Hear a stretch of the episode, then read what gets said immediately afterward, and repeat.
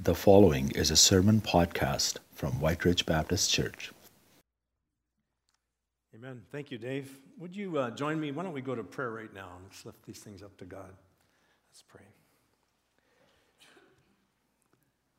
Father, indeed, we thank you for your faithfulness to this congregation over 50 years now, and uh, for moving us from location to location as the need arises and as the vision grows, we pray that if we're on the edge of that now again, Lord, that you'd make it very clear.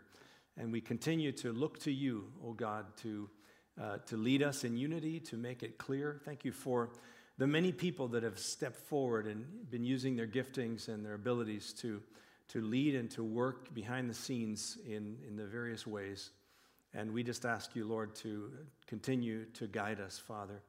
Our eyes are on you, and we, we know that you're going to lead us. Lord, we do this because we want Christ exalted here in this area of Winnipeg. We want to increase our ability to influence people. We want you, oh God, to send us more souls that we could care for, more people that we could embrace, that we could disciple, that we could bring to you, more to sit under the preaching of your word, more to worship your holy name together more to offer programs of Bible study, more immigrants that can be involved, more other groups uh, in the community. Father, we just ask you to continue to show us how it is that we're meant to expand our vision and grow in the name of Christ. And uh, Lord, it's all for your glory. Keep our eyes ever on that and uh, bless us. Lord, as we prepare this morning to open your sacred text, the Word of God, the Bible again. Uh, we're asking again that your Holy Spirit would come down, God, to make plain the things that I speak, uh, that you'd open our hearts and our minds to what you have to say, and that we will have something to think about and then something to do about that as we seek to be a, a changed people. We pray in Christ's name. Amen.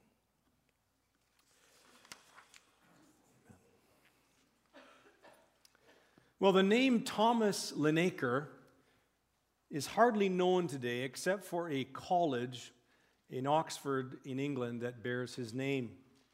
He was a 16th century scholar, a physician, believe it or not, to King Henry VIII, and uh, uh, an academic in his own right, a teacher to both Erasmus and Sir Thomas More.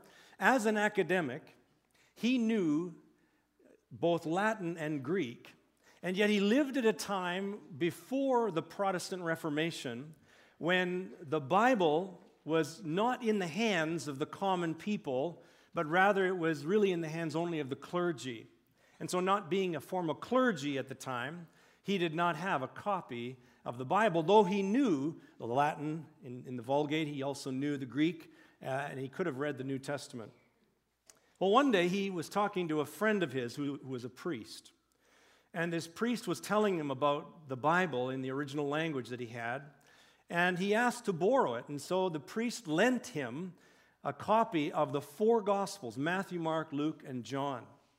And as he sat in his home and he opened up in the original Greek language Matthew, Mark, Luke, and John, he was just amazed at what he was reading. And many weeks later, when he returned the manuscript of Matthew, Mark, Luke, and John to this priest, Here's the words that he said. He said to this priest, He said, Either these are not the gospel, or we are not Christians. Either these are not the gospel, or we are not Christians. It was pre Reformation days, stirrings were happening. The church of Christ on earth had succumbed to many worldly influences of secularization, corruption in the priesthood. The church was no longer just in the world, but of the world. And there was a huge need for some changes. It wasn't long after this when a young monk by the name of Martin Luther would walk up to the castle church in Wittenberg and nail on that door of that church his 95 theses that would begin to prompt what, was come, what came to be known as the Protestant Reformation. He was protesting something that Thomas Linacre was talking about. He was protesting the gap that existed between what Jesus taught his disciples to be and what his church and his followers were becoming. That gap ought to be a concern for anyone who says that they are a Christian, a follower of Jesus Christ. Now, why do I share that at the beginning of this day when we are beginning a, a study, an expositional series on the Gospel of John? Well, I share it because whenever we open a portion of the Word of God to study, we have an opportunity to take off our former glasses and to look with fresh eyes upon something that was either ignored because of disuse, misunderstood because of misuse, twisted because of abuse, or overly familiar because of use that never ended in actual application of the Word of God to our lives. So, as we pick up the Gospel of John today and in the weeks to come, as we pick up the Gospel of John and look at this profound teaching, we, we re examine not only the Christ that we have come to believe in, we have to look at the Christ John presents, and then we have to look at the kind of followers of Christ that we have become, and whether or not there is a gap between our experience and what Jesus has taught about being a follower of Jesus Christ. This is an incredible opportunity. And we should not take it lightly. That gap should be a concern for anyone who calls themselves Christians. The goal of this sermon series is to look upon Jesus as John presents him and also to look upon ourselves in our faith response. John himself tells us that that's the purpose of his writing. last chapter, chapter 20, verse 31, John says this He says, These are written that you may believe that Jesus is the Christ, the Son of God, and that by believing you may have life in his name. Now, today I'm going to introduce the Gospel of John, and uh, we're going to start with chapter 1, and we're going to cover one chapter per week, and it'll take us to the end of August. And uh, after I leave for my sabbatical, um, the other pastors and other lay preachers are going to carry on one chapter per week, and then I get to come back in August and finish it off. Our goal is to display Jesus, the beauty of his person, the authenticity of his claims, the authority of his words, and the power of his works. I hope that at the end that or in the process it will impart greater knowledge, inspire deeper faith, ignite purer devotion, and enthuse us with bolder witness. One of the commentators on John, Leon Morris, says that the Gospel of John is a pool that a child can wade into, but it's also a pool that an elephant can dive into.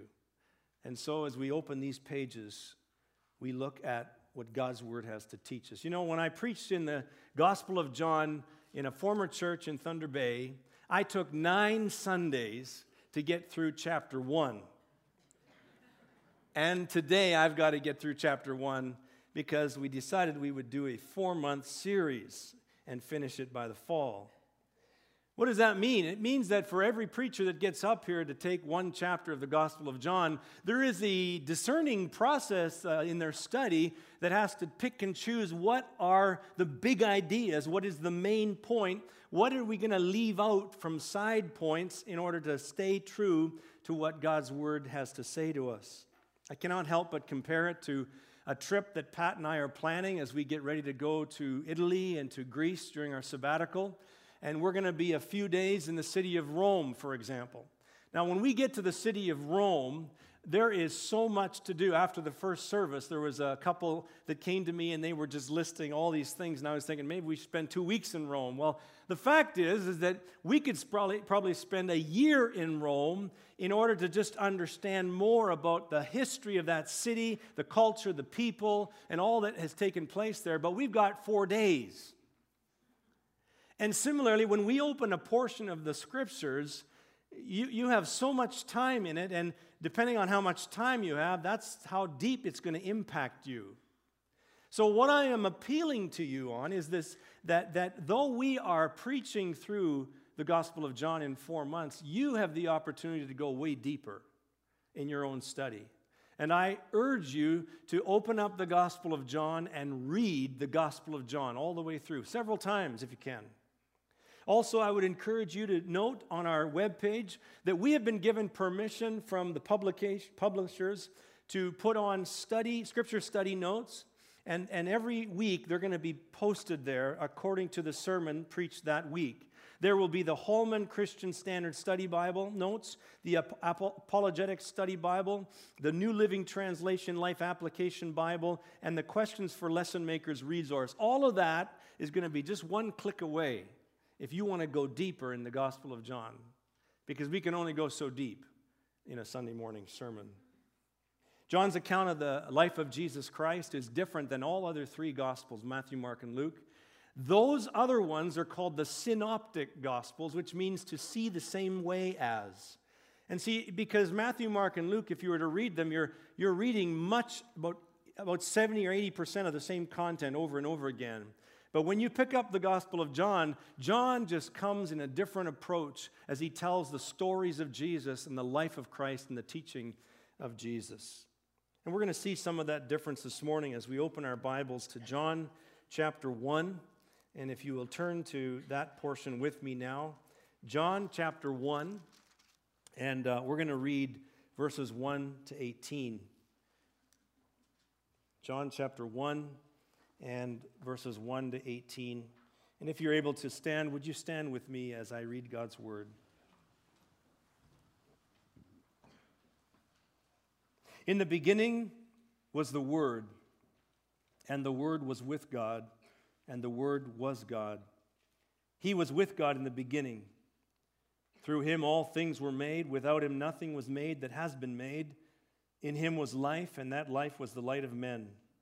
The light shines in the darkness, but the darkness has not understood it. There came a man who was sent from God. His name was John. He came as a witness to testify concerning that light, so that through him all men might believe. He himself was not the light he came only as a witness to the light. The true light that gives light to every man was coming into the world. He was in the world, and though the world was made through him, he, the world did not recognize him. He came to that which was his own, but his own did not receive him. And yet, to all who received him, to those who believed in his name, he gave the right to become children of God, children born not of natural descent, nor of human decision or husband's will, but born of God.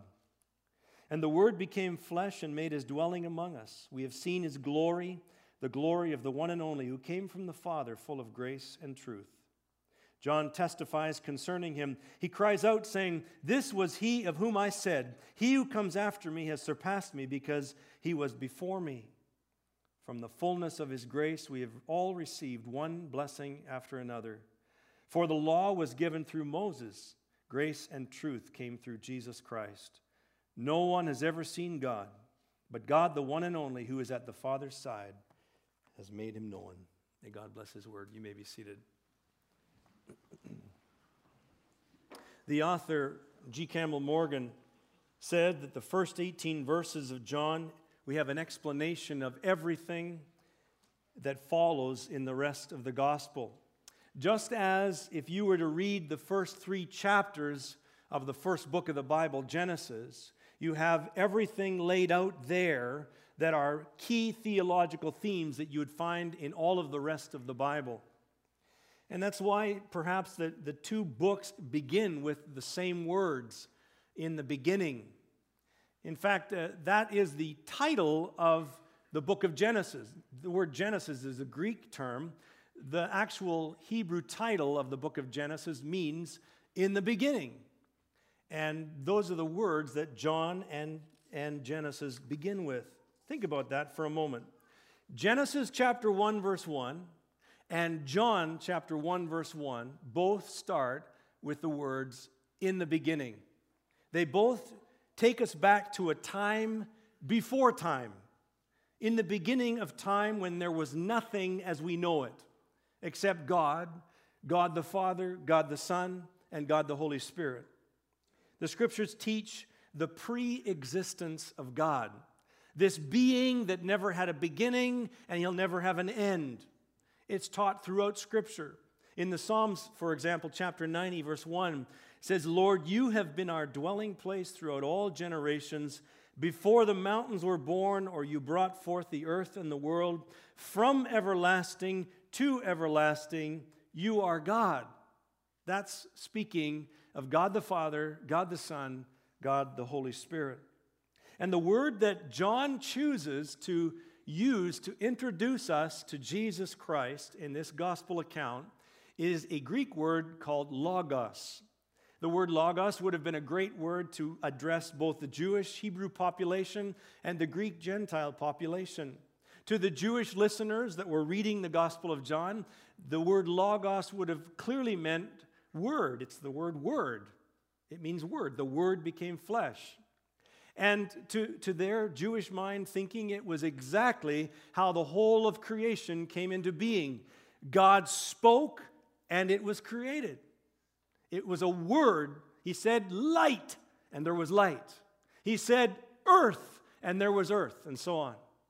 He, they would have also understood that the law was spoken and given to Moses. The prophets came and spoke the word of God. So, word was a very valuable word for the Jewish people. And for the, the, the, Greeks that would read, read the Gospel of John, it had more of a philosophical approach or background.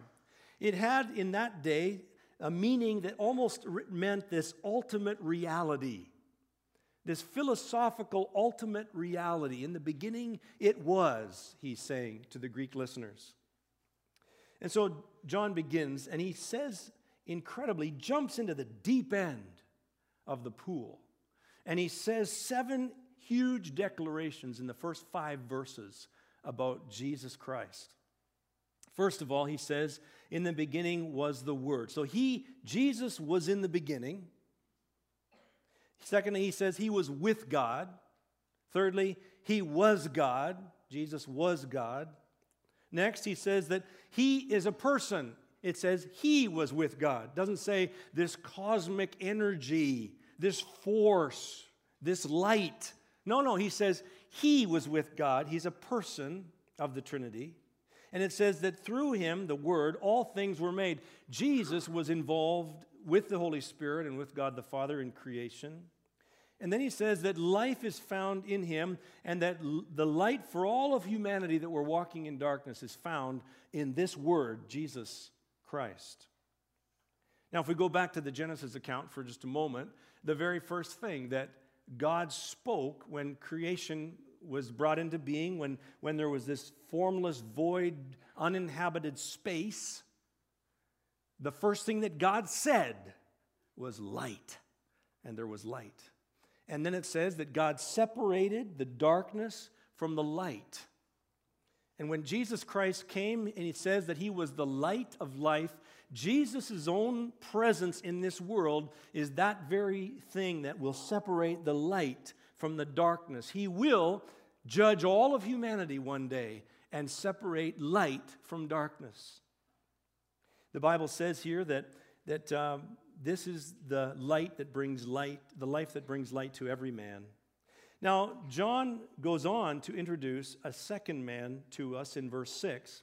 But before we look at John the Baptist, not John the Apostle who's writing, but John the Baptist, let's go to verse 14 because John the Apostle says one more very important thing about the Logos, the Word. He says that the Word became flesh and made his dwelling among us, and we've seen his glory, the glory of the one and only who came from the Father, full of grace and truth. John is saying that this eternal God that never had a beginning and never has an end, that has created everything that we know, that this eternal God took on the form of a human. He became flesh and he tabernacled among us, is the word. He pitched his tent among us, and we saw his glory. There was people that saw Jesus, knew Jesus. He was fully God, robed in flesh. And the amazing thing for those that would have read this and understood this is that those who understood the Old Testament knew that no one can see God and live. Look what it says in verse 18 of this passage. It says, No one has ever seen God, but God, the one and only, who is at the Father's side, has made him known. And that word for made him known is the word exegesis. It's where we get our word that if, if expositional preaching is happening, we exegete, we explain the text. And if God is going to be understood on this earth, it will have to be because somebody exegetes God, explains God to us. And the Bible says Jesus does that. Jesus explains who God is. We would not know about God except for the fact that he came to earth and he explained himself to us through his son Jesus. And so Jesus then draws back the curtain and shows us who God is. Now, yes, it's a mediated version of God because it's got to be robed in flesh, it's, it's a human man. But it says we beheld his glory, glory of the one and only.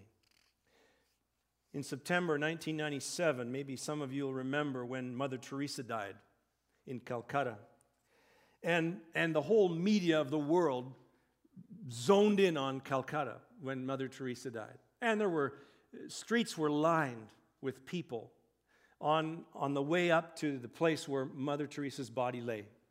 And they wanted to, to see her before she was buried. And there were reporters in the line investigating and talking. And one reporter interviewed a woman who was a Hindu and asked her why she was in the line to see Mother Teresa. And she said, she responded by saying, I want to see Mother Teresa before she is buried because she has been God on earth. And the reporter even clarified it by saying, but, but you are a Hindu woman, and Mother Teresa was a Christian, followed the Christian God. Now, I, I suppose that if you understand Hinduism, this woman was not really saying God, big G, but rather a God among many gods, because Hindus do believe among many gods. And she was not saying, like John was saying here, that the Word was God, but she was saying likely that Mother Teresa was a God of many gods that explain this incredible being. But if we understand what the Bible is teaching here, the Bible says that when the Word became flesh and dwelt among us and we saw His glory, we saw the glory of the one and true only living God, capital G. The only one that could claim the name God. Christianity does not present us with a list of one God among many gods that you might choose from. Neither does it present to us this idea that there's this cosmic, unknowable, distant, impersonal force that might guide us. No, Christianity explains and, and presents to us a man, Jesus Christ. And this man did not say, Follow my teaching. He didn't say that. He said, Follow me. Follow me. In him was life, not in his teaching. In him was life, and that life was the light of men. In John 17, when Jesus is praying before the next day he's going to be crucified, he says in verse 3 Now this is eternal life, that they may know you, God, the only true God, and Jesus Christ, whom you have sent. To know him, that's eternal life. And so John begins his gospel in the deep end of the pool, presenting Christ in in this incredible way, eternal God made flesh. Let's go on to the second point, and let's go back to verse 6 and look at John the Apostle presenting John the Baptist, who I think actually shouldn't be called John the Baptist because he got that name because he was out in the wilderness baptizing people in preparation for Jesus' coming. But he probably should be called John the Witness because there's seven times in chapter 1 alone where the word witness is used in, a, in noun or verb form that he was the one who testified concerning jesus. And john the witness says i'm just i'm just a voice called in the wilderness. Prepare for the lord. I'm just the forerunner. I don't matter. What matters is is that you know him. That's what a witness does. Now the word witness maybe surprise you. The word witness is where we get our word martyr from. And several times, seven times in this scripture, John is testifying. He's, he's identified as a martyr. And what does that mean? Well, probably the word got used that way because early, the early church, many of the believers who testified about believing in Jesus were martyred, were killed for their faith. I was talking with a group of people this past week who said that we live in a generation now when there are more Christian martyrs on planet Earth than ever before in all of history. And I, I was, I, have heard that before. I've even heard the number that annually 100,000 people, followers of Jesus Christ, are martyred for their faith. And I, I heard that, I've heard that number. So I was looking into it this past week, and I, I even heard that the Vatican said the number was credible. But BBC did a, a more in depth uh, story on this thing, and they examined the number, 100,000, and how they arrived at it. And it's kind of an average over several years that they ended up arriving at it. And if you look at the number of those that are included in it, some of the Christians that are dying supposedly for their faith are actually a result of ethnicity things, like the, the Hutus killing the Tutsis. And, and there's some of it that's civil war, so Rwanda, where the, the ethnic cleansing took place. But there's also the Democratic Republic of the Congo, where civil war where Christians were on both sides fighting against each other, and that was also part of the number of the 100,000. And so, all in all, to boil it right down, this article from the BBC said probably the accurate number of Christians that are martyred for believing in Jesus Christ on an annual basis is something like 10,000. Now, I'm not, that's awful. That's awful that Christians, brothers and sisters in the Lord, are dying for their faith. But I think it's important that we get to the heart of accuracy. And the other thing that the article noted is that we should not give in to fear mongering here in North America when some people are always pointing the finger at Islam or Muslims, extremist terrorist groups. Because many Christians on earth are dying not just because of Muslim terrorists, but because of all kinds of other reasons as well. It's important for us to be informed because we can carry over into our relationships with Muslims that are neighbors here in Canada a very wrong attitude. And we need to be informed about what it is that they believe and how it is that we can show the love of Jesus Christ. I was reminded of how our attitude should be when I read this past week about three Christian boys in Uganda that were martyred. They were only teenagers. Several years ago, during a, a, a dictatorship that was anti Christian, and at the place of the execution where the soldiers had taken these three boys to be killed and, and burned, the boys said to this, this to the soldiers. They said, Tell His Majesty the King that He has put our bodies in the fire, but we won't be long in the fire. Soon we will be with Jesus, which is much better. But ask your majesty the king to repent and change his mind, or he will land in a place of eternal fire. And they lit the flame, and the three boys died singing the Ugandan martyr song, which one verse I found was this Oh, that I had wings like the angels, I would fly away and be with Jesus. You know, I think that those boys had the attitude of John the Baptist.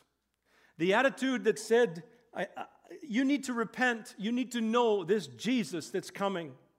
You can, you can play loose and have your own discerning judgment about any human on earth, but if you judge this human wrongly, it will have eternal consequences. So John came, and what was John's message in the wilderness? He said things like, I'm just the voice. I'm just the voice calling in the wilderness, make ready the way for the Lord.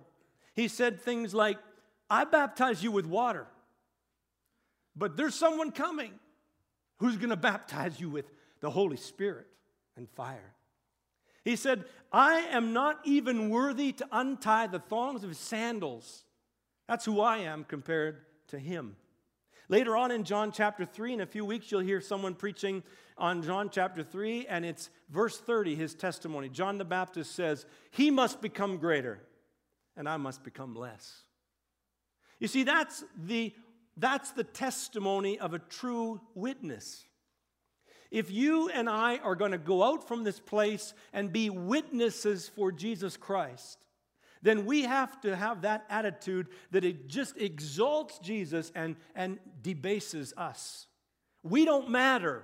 I don't care what you think of Terry Jank, but it matters a lot what you think of Jesus Christ. This past last week, Aliona had a, a great question, and I told her I would address it today. She asked me about the fact that there are so many messengers from God these days. There's so many people that speak in the name of God. How do you know which ones to believe? There's, there's priests and prophets and pastors and, and, and all kinds of messengers that claim to say they speak in God's name, or they're venerated like saints and you're supposed to worship their bones and so on. How do you know who to listen to? Well, you know what? John the Baptist is a great example. Because John the Baptist had the opportunity to become famous. The whole of the countryside of Judea was going out into the wilderness to, to be baptized and listen to his preaching. Could have been huge following, could have had a big cathedral built, could have been a following out there. What did John do? No, no, no. I'm not, don't, don't look at me. I'm not the one.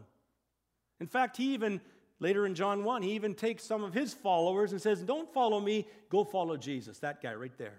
Go follow him. You see, that's a good witness. That's the kind of people that we should follow, those that are pointing to Jesus Christ.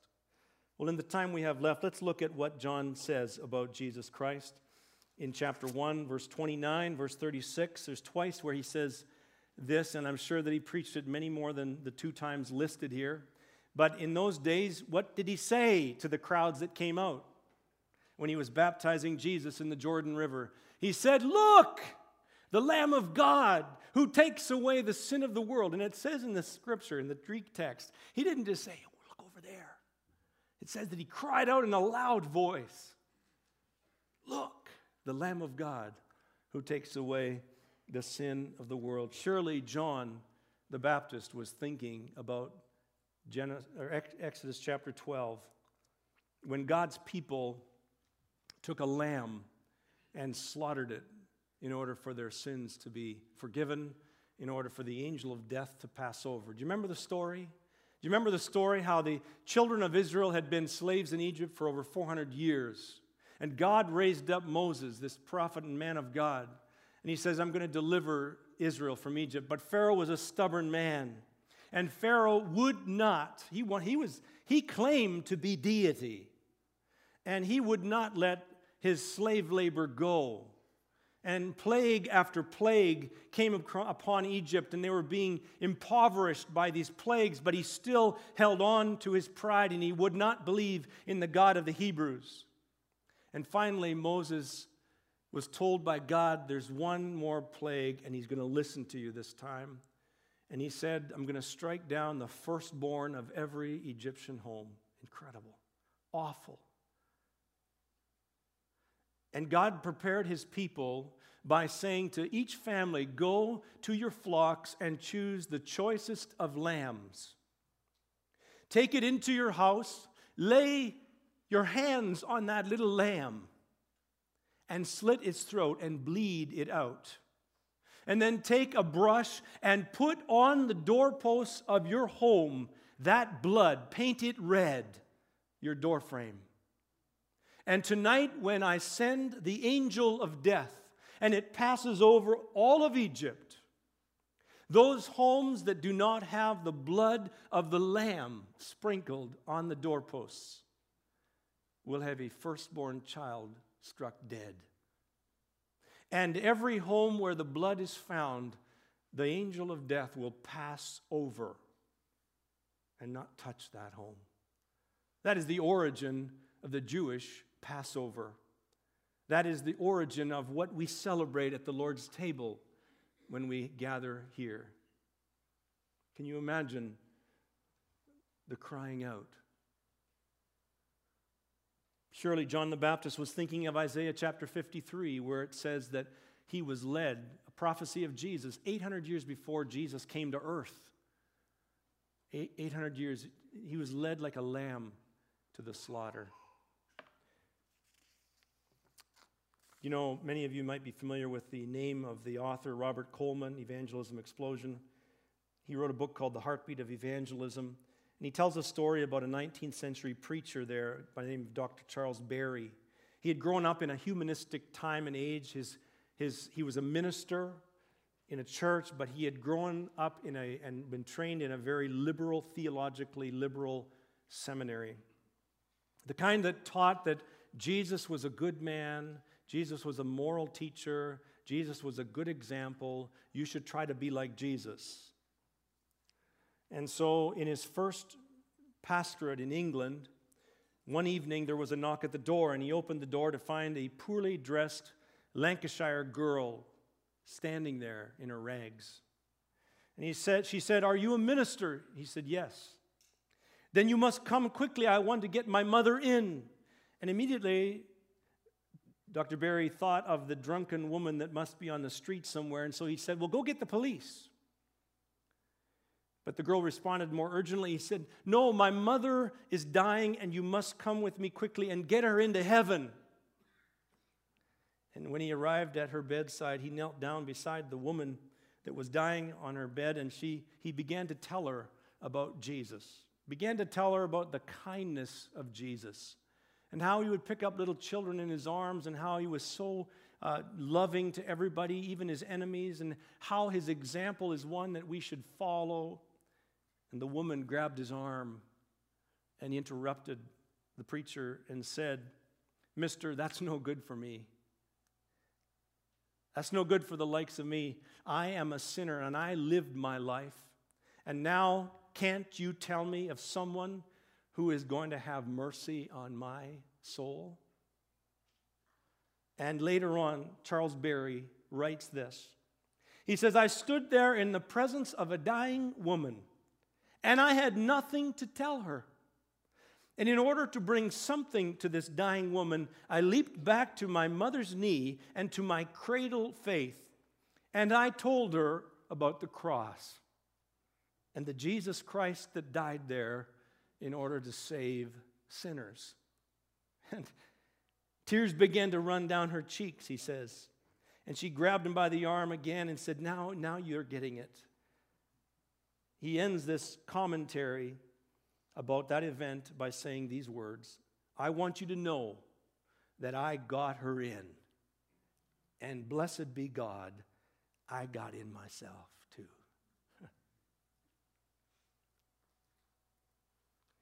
you see, if you're going to be a witness for Jesus Christ, if you're going to go and represent him somewhere with someone, it's not going to do you any good or them any good to talk about Jesus, the moral example, Jesus, the good teacher. You won't be a true witness unless you talk about sin and, and blood that was spilled, the Passover lamb that died, that is needed for sinners like us to enter heaven. Jesus said in this scripture that he came to that which was his own, but his own did not receive him. Or John says this, and he says, Yet to all who received him, to those who believed in his name, he gave the right to become children of God. What an incredible grace offer. So, what kind of Jesus do you believe in? Is there a gap? What kind of faith do you bring to that Jesus? Does it need some revision? When death, comes knocking at your door, you don't want to have some moral example Jesus. You want to have a Jesus that is the Lamb of God that takes away the sin of the world. Let's pray. I'll ask the worship team to come. Father in heaven, we thank you for this privilege of hearing your word, and we ask you, Lord, to touch the hearts of each one of us. Jesus, we all bring to you a faulty concept of who you are and what you're like. And we all bring to you a lot of unbelief, and we struggle to offer you true faith. But today I ask you, Lord Jesus, to speak into our darkened hearts, bring light. And for each one, as we respond to you, God, help us to draw near, to know the assurance of eternal life through Jesus Christ. We pray in his name. Amen. Behind the scenes, a lot of work is going on. Up in the glory of heaven, angels, advisors, God Himself and Christ the Lamb planning what he wants to do with this group of people.